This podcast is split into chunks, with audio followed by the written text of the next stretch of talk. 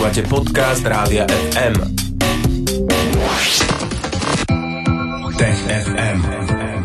Budúcnosť je dnes.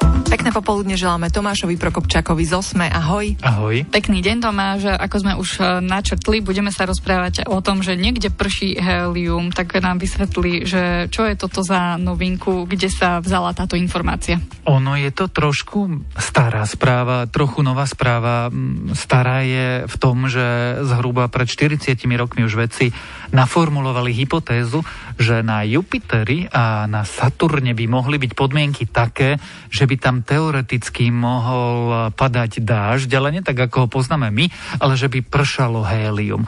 No ale až teraz e, nové technológie umožnili vedcom e, urobiť experiment a otestovať, či to naozaj je možné. Mhm, čiže robia sa nejaké experimenty na Jupiteri a Saturne?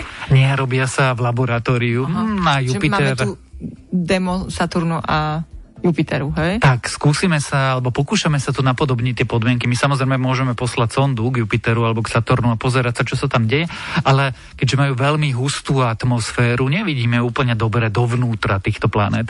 Čiže je samozrejme oveľa lacnejšie, jednoduchšie vyrobiť podobné podmienky v laboratóriu, no len to bolo veľmi a stále je veľmi ťažké, pretože je na tých planetách a v ich jadrach alebo blízko ich jadier veľmi teplo a strašne veľký tlak. A aby sme dosiahli tie podmienky, aké sú na Jupiteri a Saturne, tak potrebujeme vlastne lasery, ktoré máme k dispozícii až posledných pár rokov.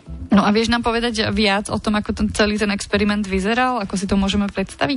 Predstav si, neviem, či sa to dá ľahko predstaviť, ale potrebuješ diamanty. Tie diamanty ti najprv slúžia ako akési nákovy alebo akési väzenia, do ktorých uväzníš zmes vodíka a hélia. Potom to strašne stlačíš a stlačíš to až tak, že ten tlak je tam 40 tisíc krát väčší ako na povrchu Zeme a to nestačí. Potom zoberieš tie výkonné, veľmi veľké, silné výkonné lasery, bombarduješ túto zmes stlačenú tými laserovými lúčmi, aby si dostal tlak, ktorý sa pohybuje niekde medzi 60 až 180 gigapaskalov. Obrovský tlak. No a vtedy sa začnú diať zvláštne veci. No, Vtedy máš pravdu. ten dážď, či ako? Máš pravdu, neviem si to predstaviť. Ale povedz, že čo zvláštne sa začne deť. A vtedy sa tá zmeska vodíka a helia začne meniť. A ten vodík sa premení, ja to teda veľmi, veľmi zjednodušujem, ale na nejaký kov, vodíkový kov, ktorý tečie. Je to veľmi zvláštne skupenstvo. On naruší tú štruktúru tej zmesi, začne sa odpájať to hélium od toho vodíka a svojím spôsobom tom hélium začne pršať. A toto sú tie, alebo kvapkať.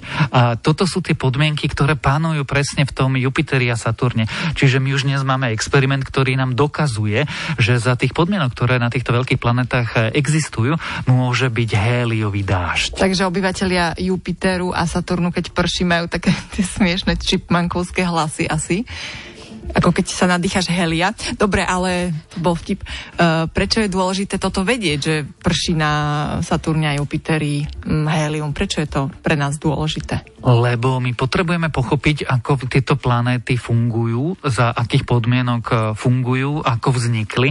A pre nás teda konkrétne na Zemi je to dôležité aj preto, aby sme sa mohli pozerať inde do vesmíru. Pretože práve vďaka tomu, že Jupiter je taký, aký je, našu planétu chráni chráni. V minulosti slnečnej sústavy nebola tak veľmi bombardovaná všelijakými kométmi a planétkami a tak ďalej. A my tým pádom chceme rozumieť tomu, ako Jupiter funguje. No a potom sa vieme pozerať do iných slnečných sústav, na iné exoplanéty, kde existuje takýto ochranca napríklad a potom na iných planetách v jeho okolí by mohol existovať, no nie rovno život, ale aspoň zaujímavé podmienky. Mm-hmm, tak sme si z toho odnesli to, že Jupiter nás chráni z tohto prvého vstupu. Máme ho radi. Áno, a budeme sa rozprávať o primátoch a o ich prízvukoch v tom následujúcom vstupe, takže ostaňte s nami. Tech FM. Toto je Rádio FM. V tejto chvíli pokračujeme v Tech FM. Stále je tu spolu s nami Tomáš Prokopčak z OSME a ideme sa rozprávať e, o primátoch, ktoré vraj menia svoj prízvuk, aby sa vyhli konfliktom a malo, mali by to byť konkrétne tamarín dvojfarebný a žltoruký. Tomáš, čo je na tom pravdy? Čo vedci zistili? Je to pre nich aj prekvapenie, alebo teda pro, možno pre všetkých, pretože m, keď sa rozprávame o evolúcii, zvyčajne si to predstavujeme tak, že e, druhy sa od seba postupne vzdialujú a menia sa, lebo sa prispôsobujú novým podmienkam. Tie, čo sa prispôsobiť nedokážu prirodzený výber ich ako keby vyradí z potravinového reťazca. No a tie, ktoré sa prispôsobiť dokážu, tak e, tým sa darí. No ale teraz e, výskumníci pozorovali presne opačný proces a to ako dva druhy, síce príbuzných, ale rôzne druhy tamarínov a sa naučili kooperovať. V preklade teda jeden z tých tamarínov, ten žltoruký, sa naučil napodobňovať hlas, alebo teda zvukové prejavy toho druhu tamarín dvojfarebný, pretože keď príde do e, jeho územia, na jeho územie, tak uh, vtedy sa tak asi chce vyhnúť konfliktom. Uh-huh.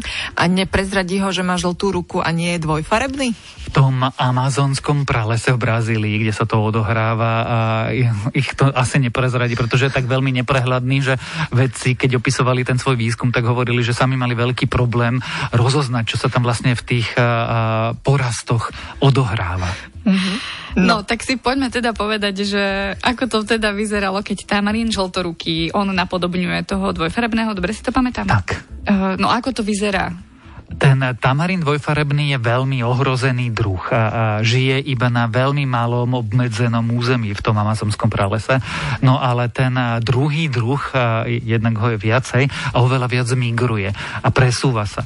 Ale v nejakom okamihu sa naučil, že keď príde na územie toho tamarínu dvojfarebného, tak namiesto toho, aby bol agresívny a teda vymedzoval si prostredie, pretože oba tie druhy súperia o rovnaké zdroje potravy, tak sa naučil využívať jeho hlasové prejavy, aby mu teda signalizoval, že som tu, som priateľský, a skúsme sa vyhnúť, alebo teda, keď to preženieme trošku, tak dohodnúť sa. Mm-hmm, čiže ale on sa tak infiltruje a potom nejak z toho ťaží, alebo je to naozaj také priateľské gesto od neho? svojím spôsobom sa infiltruje a ťaží z toho, pretože uh, nedôjde k tomu konfliktu a on uh, môže sa ísť nakrmiť, alebo teda nápojiť, alebo čokoľvek ďalšie.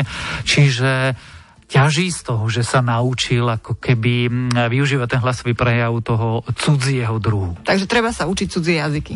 Dá sa z toho vyťažiť. To je ďalšie skvelé posolstvo dnešného TFM. Tomáš, ešte si viac povedz, povedzme o tomto výskume. Ako to potom prebiehalo, teda ten tamarín dvojfarebný na to reagoval pozitívne, áno? Môžeme to takto zhrnúť? Princípe áno, pretože nedošlo ku konfliktu. A ten výskum prebiehal tak, že tí eh, chudáci výskumníci, tí biológovia sa naozaj predierali tým pralesom a snažili sa uvidieť, čo sa odohráva. A ten pôvodný plán nebol vyskúmať toto. Oni si všimli, že teda tí biológovia asi dokážu rozoznať tie zvuky tých jednotlivých primátov a všimli si, že, že počujú zvuky, ktoré by mal vydávať ten veľmi ohrozený druh, ktorí boli radi, že konečne na ňo narazili, ale vydával to nejaký úplne iný druh tých tamarínov. A potom sa snažili rozkryť túto záhadu, začali sledovať, čo sa v tom pralese odohráva a zistili, že sa deje vlastne takáto vec, čo je vôbec prvýkrát v prírode pozorované, a môžeme to nazvať, že prízvuky alebo napodobňovanie alebo akcenty mm-hmm. Príbuzných druhov iným druhom primátom. Mm-hmm. A, a nechal sa teda oklamať ten klamaný. Ten klamaný sa nechal oklamať, alebo teda výsledok bol taký, že naozaj medzi tými dvomi skupinami primátov nedochádzalo ku konfliktom, ako keby sa spoločnou rečou dokázali dohodnúť a spolu nejako výjsť. A čo, nám, čo nám toto hovorí o evolúcii? Možno aj my sa z toho mm, poučme. Že evolúcia môže fungovať nielen tak, že sa od seba navzájom vzdialujeme, ale aj tak, že sa k sebe dokážeme približovať, nájsť spoločné spoločné veci alebo spoločnú platformu a spoločný jazyk, ak je výsledkom niečo, čo je výhodné pre nás všetkých. A my sa veľmi tešíme, že vždy takto vo štvrtok po 15. v TFM nájdeme spoločnú reč, spoločný jazyk a spoločný akcent a môžeme to posúvať aj úvodzovkách akcent. Uh, môžeme to posúvať aj poslucháčom Rádia FM a budeme sa tešiť aj na ďalšie vydanie opäť vo štvrtok po 15. Tomáš Prokopčak, ďakujeme ti, maj sa pekne, ahoj. Ahoj. Tech FM. Budúcnosť je dnes. Stream, živé vysielanie a playlisty nájdete na www.radiofm.sk.